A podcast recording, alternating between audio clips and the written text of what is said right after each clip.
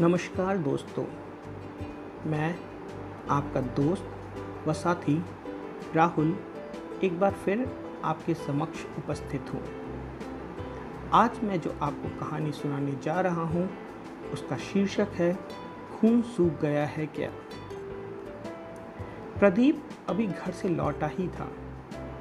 एक हफ्ते बाद उसके मिनी प्रॉफ के प्री यूनिवर्सिटी एग्ज़ाम्स थे। शाम से ही बातों का दौर चल रहा था। दोस्तों से हाल चाल डिस्कस करके मेस में भरपेट भोजन करके वो सोने जाने लगता है। तभी एक आवाज़ सुनाई देती है, वो उसे मार डालेंगे, उसको किडनैप कर लिया है। हॉस्टल के बाहर देखा तो इमीडिएट सीनियर मैं चिल्ला रहे थे, खून सूख गया है क्या तुम लोगों का, वो उसको मार डालेंगे, उसको किडनैप कर लिया है। हम सभी पहुँचे कि किसको किडनैप कर लिया है। पता चला कि हमारे कुछ सीनियर्स एक टी स्टॉल पे चाय पीने गए थे, शायद मदिरा का सेवन भी किया था। वहाँ पे चाय वाले से लड़ाई हो गई, उसका दूध का पूरा पतीला ही पलट दिया। उधर दुकानदार भी रसूखदार था, उसने बंदूक से हवाई फायर कर दिया। फिर क्या, कुछ सीनियर्स वहाँ से किसी तरह बच के भागे और कुछ पकड़े गए। मैक बॉस भी बच के आए थे और अब वो हॉस्टल के सभी लड़कों को एकत्रित कर रहे थे ताकि हम काउंटर अटैक कर सकें। लापता सीनियर्स के फ़ोन भी स्विच ऑफ आ रहे थे। प्रदीप बहुत थक गया था, इसलिए वो अपने कमरे में आराम करने आ जाता है। परंतु पंद्रह मिनट बाद ही प्रदीप का दोस्त धीरू रूम में आता है और बोलता है, चलो यार, विनीत बॉस भी बुला रहे। प्रदीप बुझे मन से उठता है और चल देता है। पाँच मिनट के बाद का मंजर किसी बॉलीवुड मूवी से कम नहीं था। एक एक बाइक पे तीन तीन लड़के और करीब पचास बाइक निकल पड़ती है टी स्टॉल की तरफ। खौफ का आलम ये कि पूरा मार्केट अगले पंद्रह मिनट में बंद हो जाता है। फिर सभी लोग पहुंचते हैं पुलिस स्टेशन, जहां पे एक सीनियर पुलिस वाले से कहते हैं कि सर, हमारा एक साथी मिसिंग है। इस पे स्टेशन ऑफिसर कहता है, आप लोग यहीं रुकिए, मैं देख के आता हूँ। ये कह के वो टी स्टॉल को जाता है।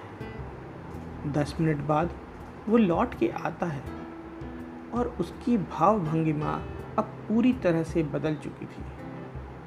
उसकी अगली लाइन से तो सब स्तब्ध रह जाते हैं। वो कहता है कि डॉक्टर बनने आए हो कि गुंडा, मारो सालों को। और ये कहते ही पुलिस ने लाठी बरसाना शुरू कर दिया। दरअसल टी स्टॉल वाला व्यापार मंडल का प्रेसिडेंट भी था। लाठी बरसते ही सभी वहाँ से भागे। प्रदीप और धीरू भी भागते हैं, लेकिन बाइक वहीं फंस जाती है। भागते वक्त देखा कि सारे व्यापारी पुलिस स्टेशन पहुँच रहे थे। बोल रहे थे, अरे बेटा, भाग कहाँ रहे हो, आओ आओ। एक सीनियर तो उसी रास्ते से लौट रहे थे जहां लड़ाई हुई थी और उनका सर फोड़ दिया गया। पर प्रदीप किसी तरह दूसरे रास्ते से वापस पहुंचता है। लौटते वक्त वो देख लेता है कि उसकी और धीरू की बाइक पुलिस स्टेशन के अंदर रखी जा रही है। हॉस्टल पहुंच के पता चलता है कि लापता सीनियर्स उसी थाने में बंद थे, इसीलिए उनके फ़ोन भी नहीं लग रहे थे।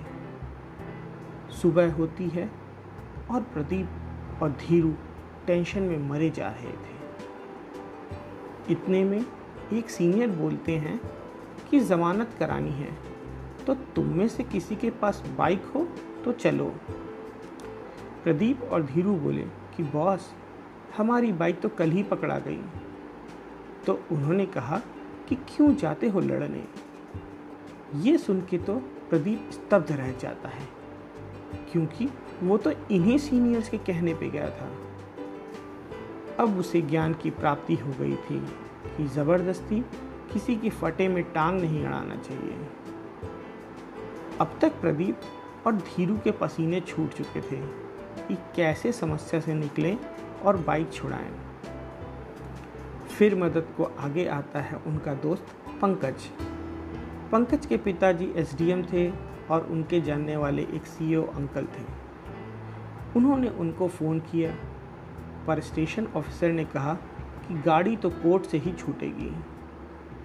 सीईओ अंकल ने अपने हवलदार से कह के किसी तरह कोर्ट से ऑर्डर निकलवाया, पर अब एक नई समस्या आ गई। पुलिस वाले ने कहा कि गाड़ी जिसके नाम से होगी उसी को मिलेगी। अब तो प्रदीप के हाथ पैर फूल गए, क्योंकि गाड़ी तो उसके पिताजी के नाम से थी और धीरू की उसके भैया के नाम से थी। घर पे पता चलता तो पुलिस से ज़्यादा पिटाई हो जाती। फिर वहीं एक सिपाही ने बताया कि एफिडेविट बना के सबमिट करो तो मिल जाएगी। प्रदीप और धीरू ने जल्दी से एफिडेविट बनवाया, कुछ पैसे पुलिस को दिए और गाड़ी लेके भागे वहाँ से। जहाँ बुरे वक्त में पंकज ने दोस्ती निभाई, वहीं ये ज्ञान की प्राप्ति हुई कि अनायास ही हीरो बनने में कितना नुकसान हो सकता है। प्रदीप और धीरू हॉस्टल पहुँच के सबसे पहले अपने कान पकड़ते हैं और उसके बाद अगर कोई बोलता कि खून सूख गया क्या, तो मन ही मन मुस्कुरा के वहाँ से निकल लेते हैं। धन्यवाद।